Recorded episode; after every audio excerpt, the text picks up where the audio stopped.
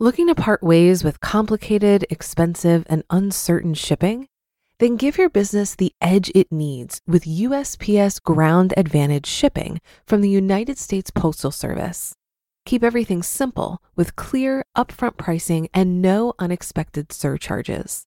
Keep things affordable with some of the lowest prices out there. And keep it all reliable with on time ground shipments. It's time to turn shipping to your advantage. Learn how at usps.com/advantage. USPS Ground Advantage: simple, affordable, reliable. This is Optimal Finance Daily, episode 1051 The Best and Worst Thing About Financial Independence, Part 1 by the Mad Fientist of madfientist.com. And I am Dan, I'm your host and narrator, bringing you some of the best blogs on personal finance seven days a week and a quick reminder that you are automatically entered into our book raffles if you are part of our free weekly newsletter mailing list. We give away a book to a random person on that list on the first of every single month, which is coming up soon, so now's a great time to join. It's totally free. Just come by oldpodcast.com. That's oldpodcast.com. But for now, let's get to today's post as we start optimizing your life. The Best and Worst Thing About Financial Independence, Part 1 by the Mad Fientist of madfientist.com. I've never had a paragraph smack me in the face before.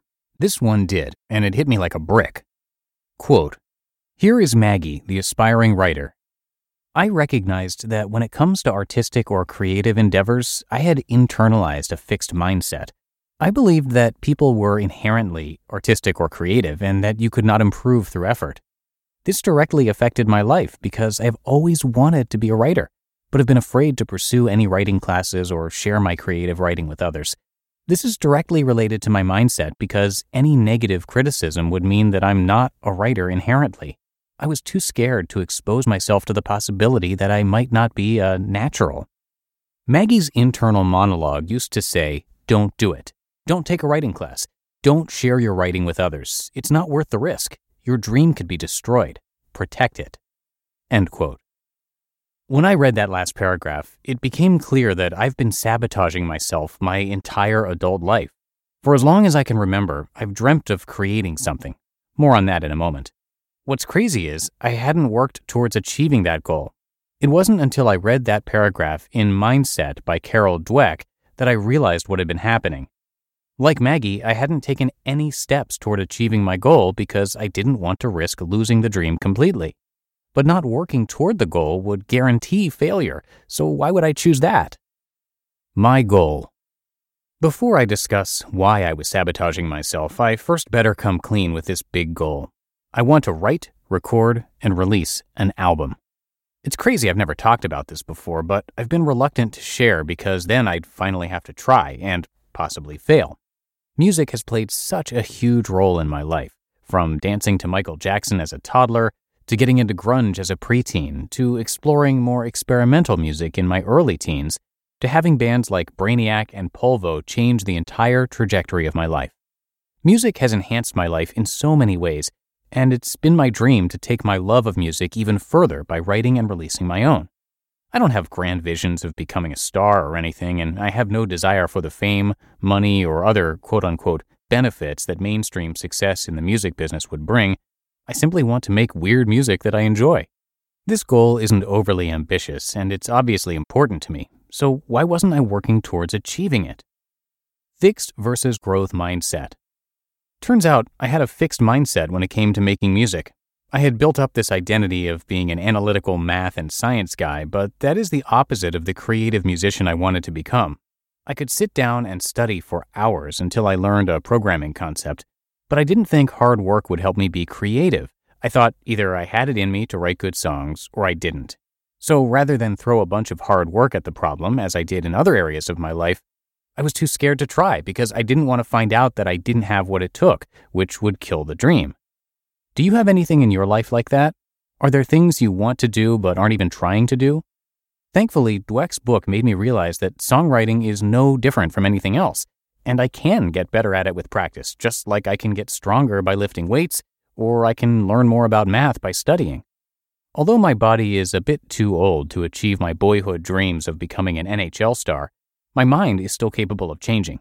Dweck's mindset showed me that brains can form new connections and improve existing connections through practice and repetition. A great example she gave is how the brains of blind people start using the visual cortex when reading Braille, even though their eyes aren't doing anything. This helped me believe that it is possible to get better at something creative like songwriting, so I'm finally giving it a shot. Unhappiness before FI. Looking back, I can now see that not pursuing this dream for all those years was a big source of my unhappiness. Even though it seemed like my brain was quite content tricking itself into inaction, deep down I must have known what was going on. Actually, I know for a fact that I knew what was going on. Check out this quote from an article I wrote in 2013. Quote, After achieving FI, I won't have full time employment as an excuse anymore. Will I find other ways to procrastinate, or will I finally start pursuing some of my creative goals? If I do start working towards my goals, will I fail? Has my procrastination been a way of keeping my dreams alive, even though deep down I realize they're probably not attainable? End quote. I knew what was going on, but I was able to fool myself because I had something to blame for not making any progress my job. I'd say things like, I'd be writing music if I didn't have to work 40 hours a week. My commute tires me out, so that's why I'm not working on anything after I get home from work. Watching TV isn't getting me closer to releasing an album, but can you blame me for needing to unwind after a hard day in the office? I had a perfect scapegoat, and it allowed me to continue down the path of doing nothing, yet keeping my dream alive. Then came FI. No more excuses. I wanted to achieve FI so that I didn't have to have a job and could instead work on music full time.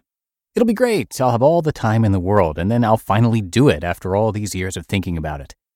Sadly, my brain kept ruining that plan too. I couldn't get started. Even though I had all day to work on music, I'd still find other things to do instead. The problem is, I didn't have a scapegoat to blame for this. I didn't have a boss telling me what to do. I didn't have anywhere to be or anything I needed to do. I only had myself to blame. But brains don't like blaming themselves for things, so that's when I started trying to put the blame elsewhere. Ugh, replying to all these emails is taking up my entire day. I can't do anything in this small apartment in Scotland. I need to move to a house and get a proper studio to work in. If only Jill would stop planning so many events with friends and family, I could finally get something done. Once I get a new synthesizer, the songs will start pouring out of me. Those excuses were obviously bullshit, though, and even though I realized deep down that my job wasn't the reason I wasn't making progress before, these new excuses were even flimsier, so it was more obvious that I was the problem. To be continued. You just listened to part one of the post titled The Best and Worst Thing About Financial Independence by the Mad of madfientist.com. For a lot of people, it can be stressful and confusing to manage their finances. Even I used to feel this way when using different finance apps. But then I tried Monarch Money and everything got so much easier. Maybe you're saving for a down payment, a wedding, a dream vacation, your kids' college. I found that Monarch makes it so easy to help you reach your financial goals, whatever they are. I definitely wouldn't be able to allocate my finances or plan as clearly without help from Monarch. In fact, Monarch is the top rated all in one personal finance app. It gives you a comprehensive view of all of your accounts, investments, transactions, and more. Create custom budgets, set goals, and collaborate with your partner. And now get an extended 30-day free trial when you go to monarchmoney.com slash OFD. After trying out Monarch for myself, I understand why it's the top-rated personal finance app. And right now, get an extended 30-day free trial when you go to monarchmoney.com slash OFD. That's M-O-N-A-R-C-H-M-O-N-E-Y dot com slash OFD for your extended 30-day free trial. Looking to part ways with complicated, expensive, and uncertain shipping? Then give your business the edge it needs with USPS Ground Advantage shipping from the United States Postal Service. Keep everything simple with clear, upfront pricing and no unexpected surcharges. Keep things affordable with some of the lowest prices out there. And keep it all reliable with on time ground shipments. It's time to turn shipping to your advantage. Learn how at usps.com/advantage. USPS Ground Advantage: simple, affordable, reliable. And that'll do it for another installment of Optimal Finance Daily. Hope you are having a happy Saturday if you're listening in real time.